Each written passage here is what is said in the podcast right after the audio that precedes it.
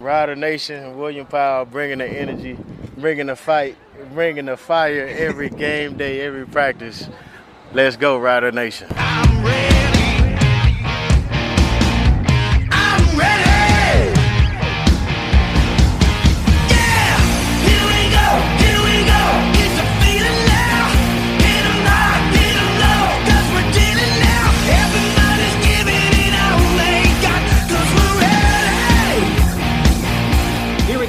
Is the Piffles podcast. Thank you so much for joining us. I'm Alex, I'm Steve. I'm Greg. and uh, we're titling this episode 147. Give us 150 million dollars because that seems to be what's going on in sports right now. Just give us give us some money. We'll talk about that in just a second. Give us a follow on Twitter at Piffles Pod. You can follow me at Real Alex D. Don't waste your time following me at Sapamod. Uh, One second, uh, 150 million. Does it mean I have to take a pay cut for this? Yeah, yeah, five percent, ten percent. I don't know what that is for you. Okay, well, okay. As long as it's just a little one, and you can follow me at Greg on Sports. I'm gonna do the Roger Goodell thing, and you know what? I'm gonna take my salary down to zero dollars because I'm a good person. Yeah, that's what he is. instead of donating that, I'm going to keep my money in with the owners and fill their pockets. Yeah, he, what, what, what you're going to do is you're actually going to not get paid this year and double your salary next year. Yeah, exactly. Piffles Podcast, your premier Saskatchewan Roughriders fan podcast. We're brought to you by Dairy Queen on Elphinstone Street and Sass Drive in Regina. Check them out on Skip the Dishes. And uh, it's summertime. It, at least that's what it feels like right now. Get your blizzards. We're also a proud member of the CFPN, the Canadian Football Podcast Network, and a part of the Saskatchewan Podcast Network. But let's get things started. Time for the opening kickoff.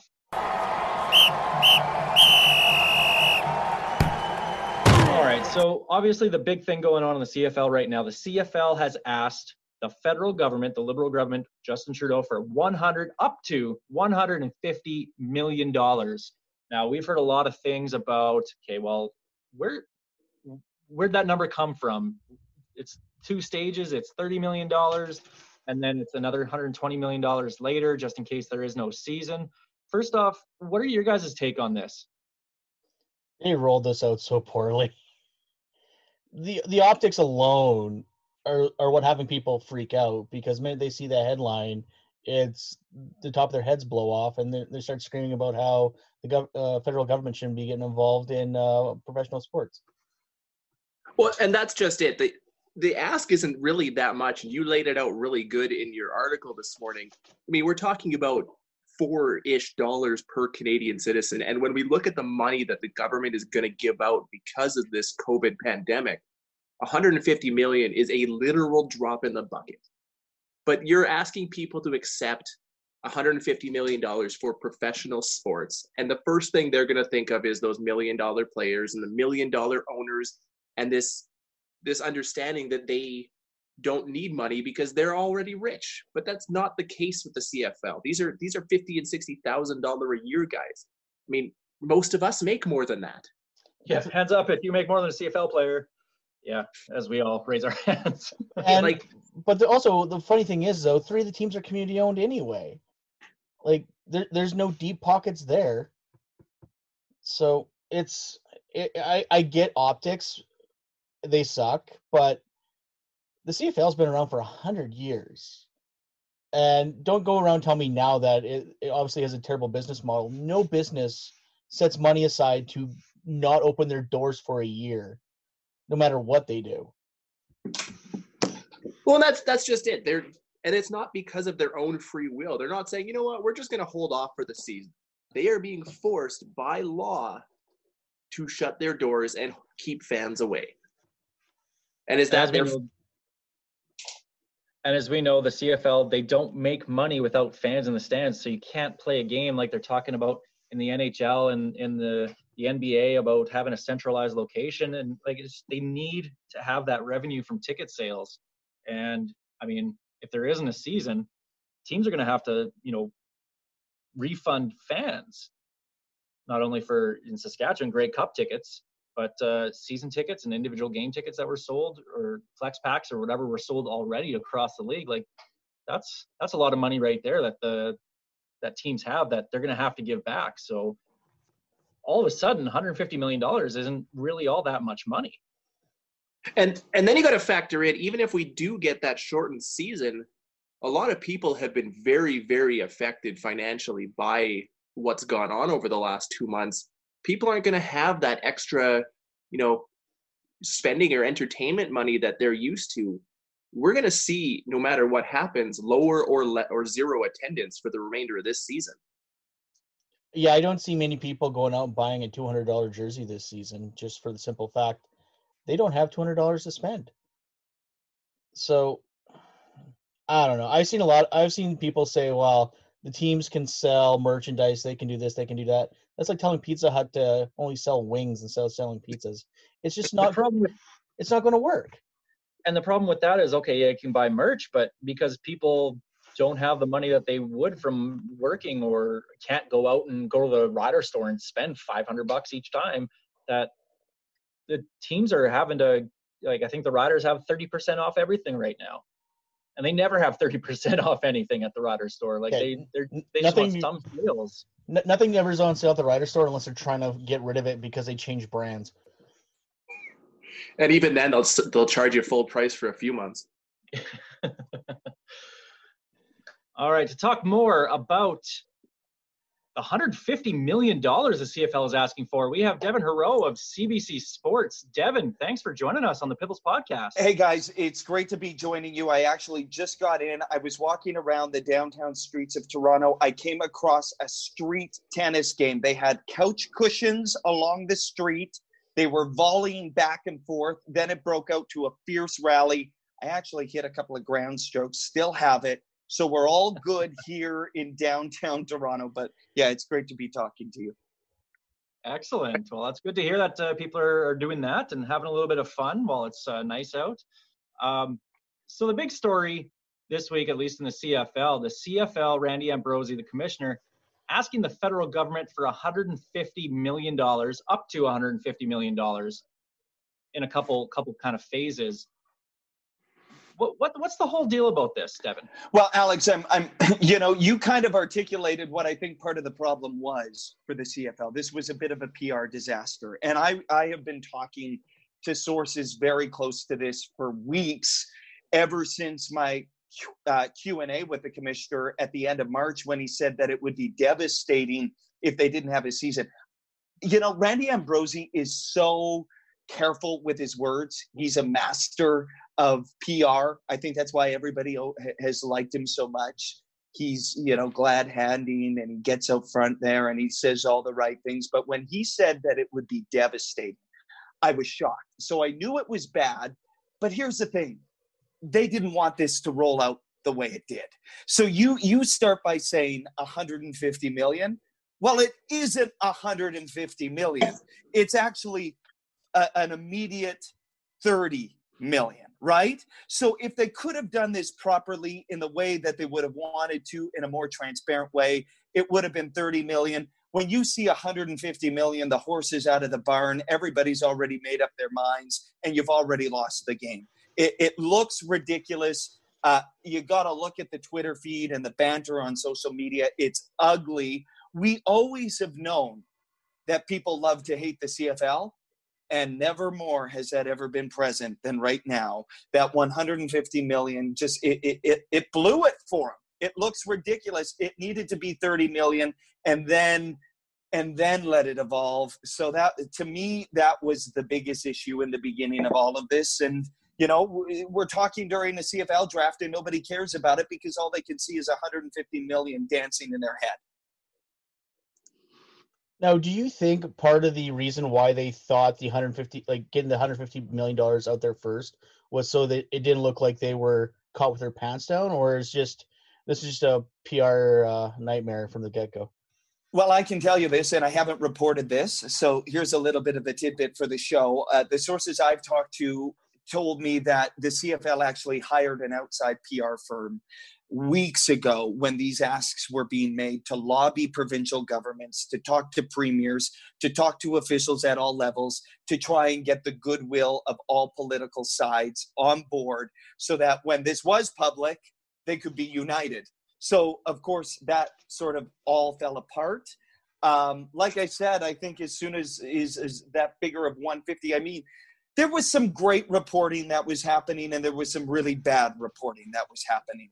And uh, you know, that's a bigger conversation in the midst of this pandemic. A lot of people are more dialed into what they're reading than ever before in their lives. People are sitting around, they're watching TV, they're scrolling their feeds more than ever. And so when you see this initial 150 million, you can't even wrap your head around it. And we know that people don't read past headlines. They're not going to click on the article, they're not going to see the breakdown of it.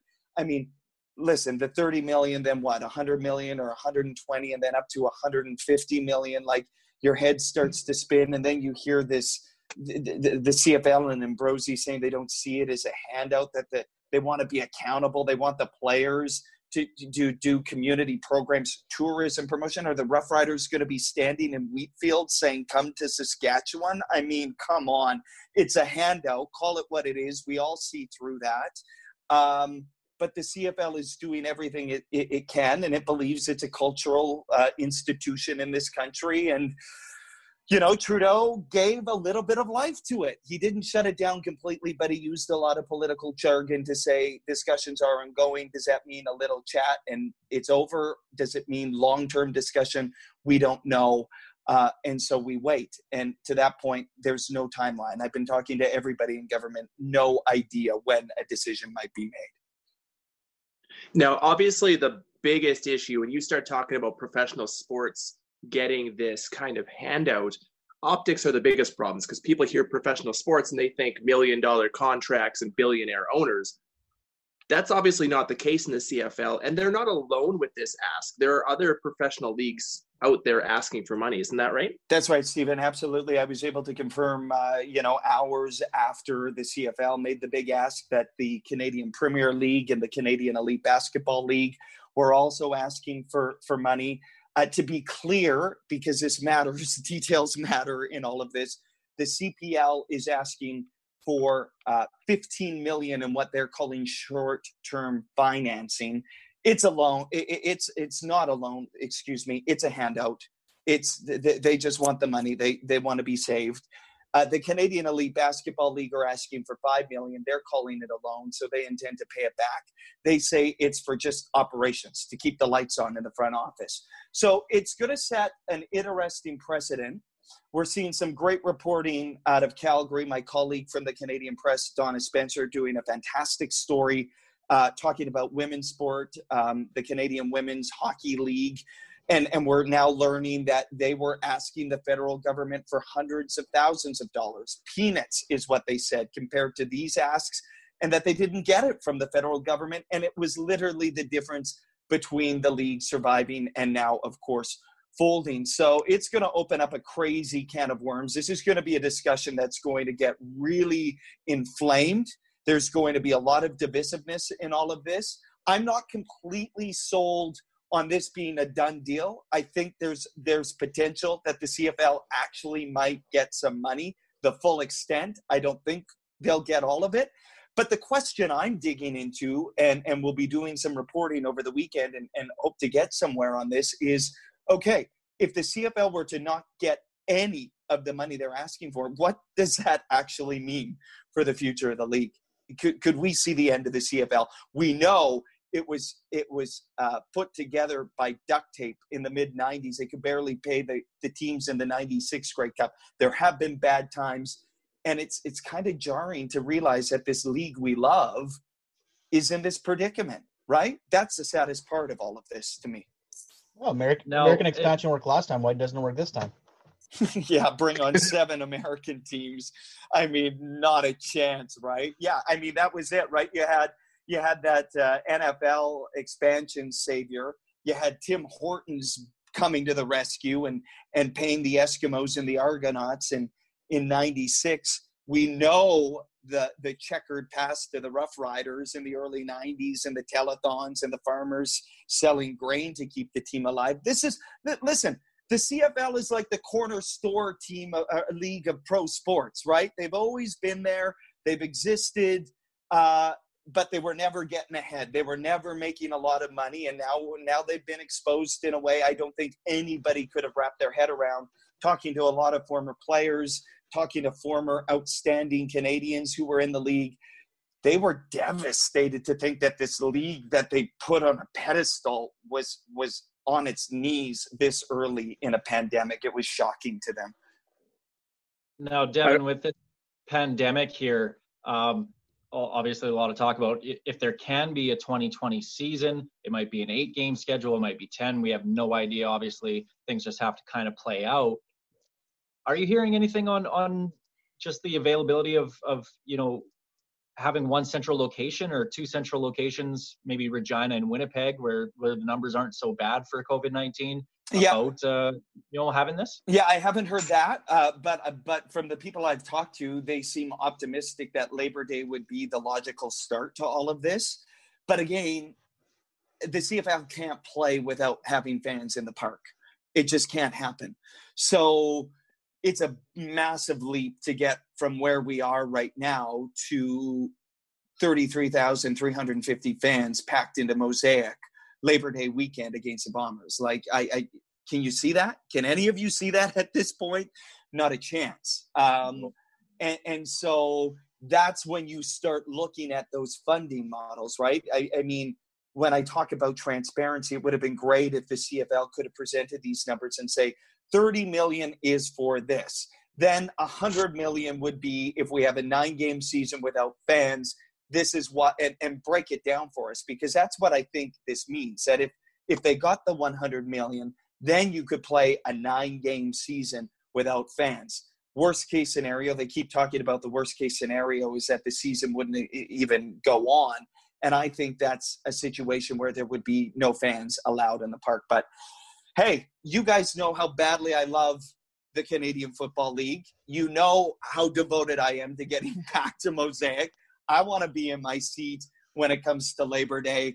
We know that there's so much more uh, about health and safety being the priority, but we love sport. Sport brings us so much joy. It's a collective experience. And if it could happen and if it was right and the health officials made it right, let's play some football. And we, all- how long have we always said the season starts at Labor Day? Now it would actually be true. Now, the question I have to ask, and you did kind of bring it up in your last response there, has there been any kind of understanding on what this money is for? Like, there's has there been anything out about what they need it for other than just we need this to survive? Not a clue. Not a clue, Stephen. Not at all. And that's a problem, right? I mean, we're all doing. I was horrible at math. I we won't get into that. That's another story. uh, but we've been crunching some numbers and looking at TV contracts and the salary cap and how much these teams make in, in revenue through gate and concession. And I mean, when you start adding up all of those numbers and you look at the financials of the three community owned teams, uh, and realize that anywhere from 45 to 55% of their revenue comes from gate and concession.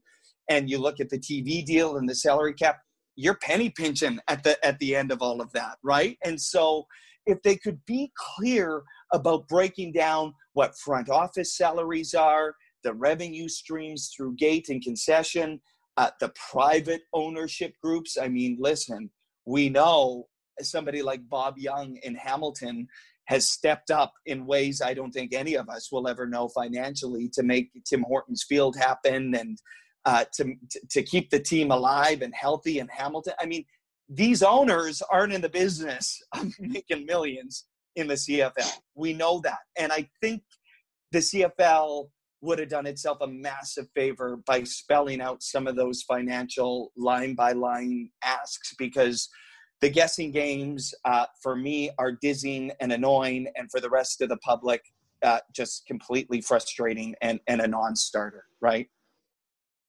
Well, you, you look at the Riders' financials. Their their operating budget last year was sixty nine million. The whatever the whatever piece of pie they get out of that hundred fifty worst case scenario is still just a drop in the bucket to what they actually need to keep the lights on to go. Exactly. Yeah, I saw you reporting a good write up and a good reality check on that. That was that was important. Yeah, I mean, uh, listen, a a lot of my sources they won't they don't like to talk about it, but they are cutting staff day after day from front offices across this league, and so that's the other thing, right? The longer you hold out and try and put together a season, you're bleeding money every day. You're cutting staff, but at the same time, you're trying to ramp up for a season. It just doesn't make sense. So to me, that doomsday of canceling the season is is much closer than anybody realizes because you can only bleed money for so long in these front offices with a skeleton staff to put together a nine game season before you kind of say okay we're at the end of the bridge and we have nowhere to go now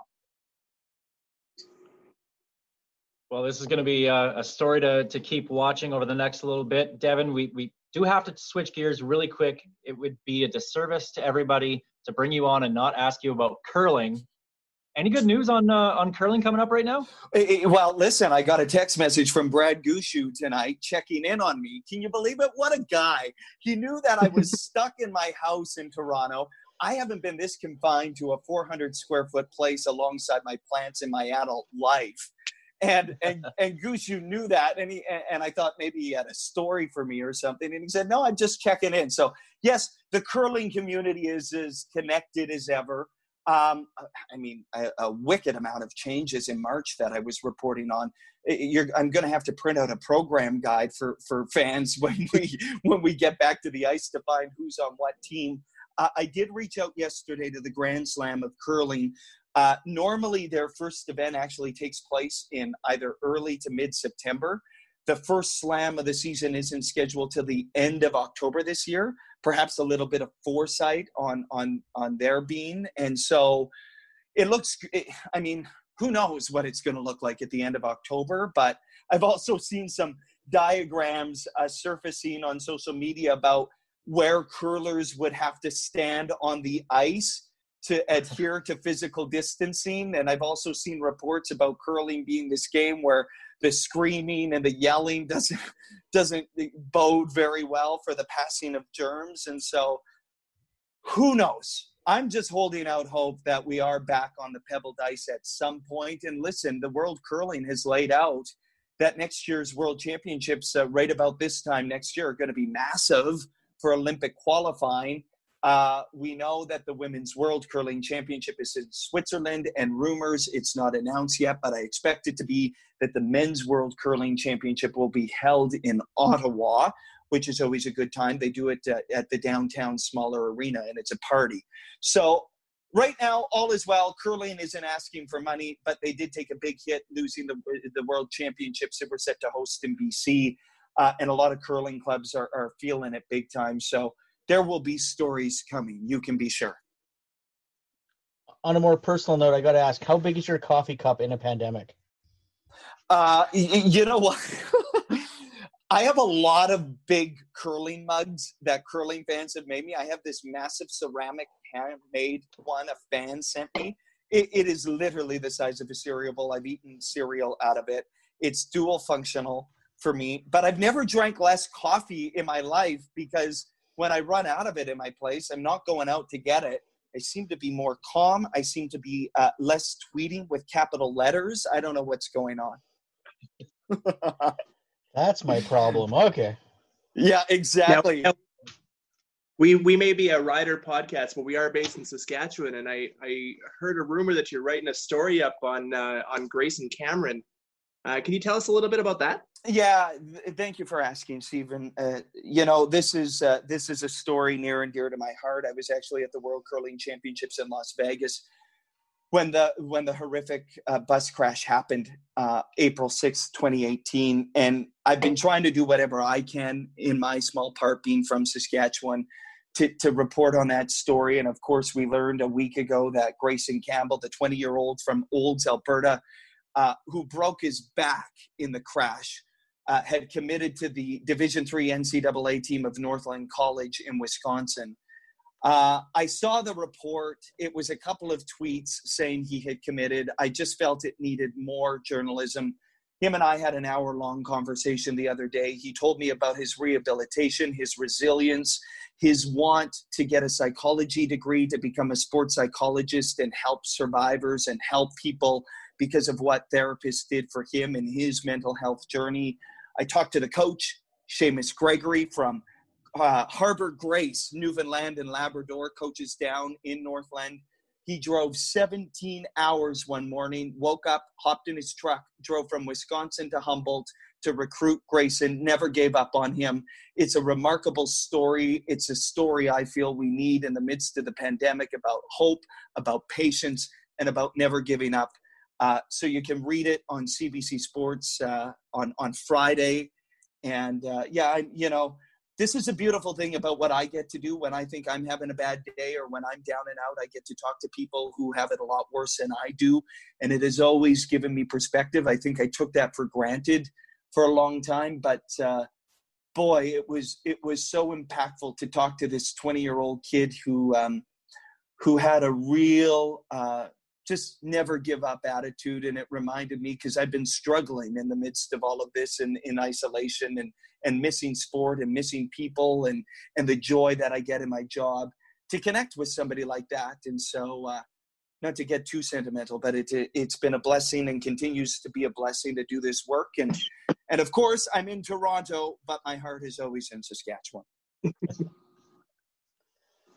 Great stuff, Devin. Thank you so much for joining us here, and uh, we'll let you get back to it as we as we know the CFL draft is going on, and uh, you got more stories to write. such a pleasure guys take care keep doing great work There was Devin Heroux of CBC Sports here on the Piffles podcast, uh, giving us a, a lot more information on this 150 million dollars and what's going to happen with the CFL. And and I mean, I'm as hopeful as anybody else. I really, really want there to be a season. I hope I'm wrong when I say there won't be a season because I know how devastating that is, not just to, to fans, but just the league overall. It's uh I mean, we're all kind of stuck in this day by day situation, and that's that's all we can really kind of do is take everything day by day, and hopefully it improves, and we can get some sort of season in this year. But even even a shortened season is not good for the league, and that's why they need this money.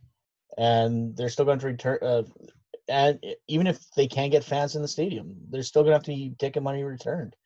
It, this is a disaster for everybody. It doesn't matter if professional sports or not. This is not good. Well, and their and their business, just like all the other businesses that are asking for money too, right? Like, I mean, a lot of people are saying, "Oh, well, it's a pro sports," but they are a business, and if another business is able to apply for for money, why not the CFL? They pay their taxes just like everybody else. Oh, I should do that. Oh, uh oh. When was that again? Good thing Justin doesn't listen to us, or does he? Oh, there is this one thing from Ottawa. I don't know. well, that's going to be uh, something to monitor here in the next little bit. This is going to be an abbreviated episode of the Piffles podcast because, well, I mean, the CFL draft. Spoiler alert: while we're recording this, the CFL draft it's just getting started, and uh, we'll actually recap what the riders do on the next episode of the Piffles podcast. But before we do go, just want to mention what the riders do actually have for picks in the CFL draft. Round one, seventh overall. Round two, no pick, sent to Montreal in the Patrick Lavoie Philip Blake trade. I think that worked out. Worked out okay. Yeah. Round three, forfeited pick in the supplemental draft, getting Jake Bennett, who is uh, you know a potential starting center for us after Dan Clark is his career is done. So, I mean, can't argue with uh, with that kind of pick. They have two fourth round picks. They have Toronto's pick from the Zach Collaros trade. Yeah, Zach Collaros was a was a Toronto Argonaut. hmm That was a thing. Never played for them. The old And Kevin, he- the old Kevin Glenn. Did Oh yeah, he did. Sorry, he played for them years ago. He didn't completely get Kevin Glenn. And then, of course, they have their fourth, fifth, sixth, seventh, and eighth pick. But we will discuss all of that later on on the next episode of the Piffles podcast. Gentlemen, are you, you guys are doing good? Everything's everything's good on your end. I just want to get outside. That's that's really it for me. This is the best you've get ever. This is the best you've ever looked, Steve. I know it's great. I'm on audio. I just want to get inside. I'm tired of being outside all the time. Tradesies? Sure, yeah, why not? I, I will trade you my daily drive, guys. You had nobody to blame yourself on that one. You took the job. That is true. Quit your whining. You're still employed. yeah, essential service. It has its pluses and its minuses. All right, well, you guys take care. And uh, gentlemen, I know we're on Zoom right now, And uh, I can see you guys. Good seeing you guys again. I wish uh, pretty soon maybe we can make uh, one of our houses one of the two places that we can actually go in the in the future, and we can all have a Churchill Brewing Company uh, beverage. Cheers each other, well, socially distantly from Yeah, six feet apart. Yeah. Hopefully we can do that. Hopefully we can do that sometime pretty soon. But that's going to do it for us this week here on the Piffles Podcast. Thank you so much for joining us. Give us a like on Facebook, facebook.com slash Piffles Podcast. You can follow us on Twitter at Piffles Pod. We're on Instagram. Just search Piffles Pod and, of course, the website pifflespodcast.com. Piffles Podcast is brought to you by our great friends at Dairy Queen on Elphinstone Street and Sask Drive in Regina. Special thanks as well to Kathy Festian of Royal LePage Regina Realty and Churchill Brewing Company for their support to make this show possible. Piffles Podcast is a proud member of the CFPN, the Canadian Football Podcast Network, and a part of the Saskatchewan Podcast Network. We got some Tyler Gilbert for you. This is Ghost Behind Your Mind.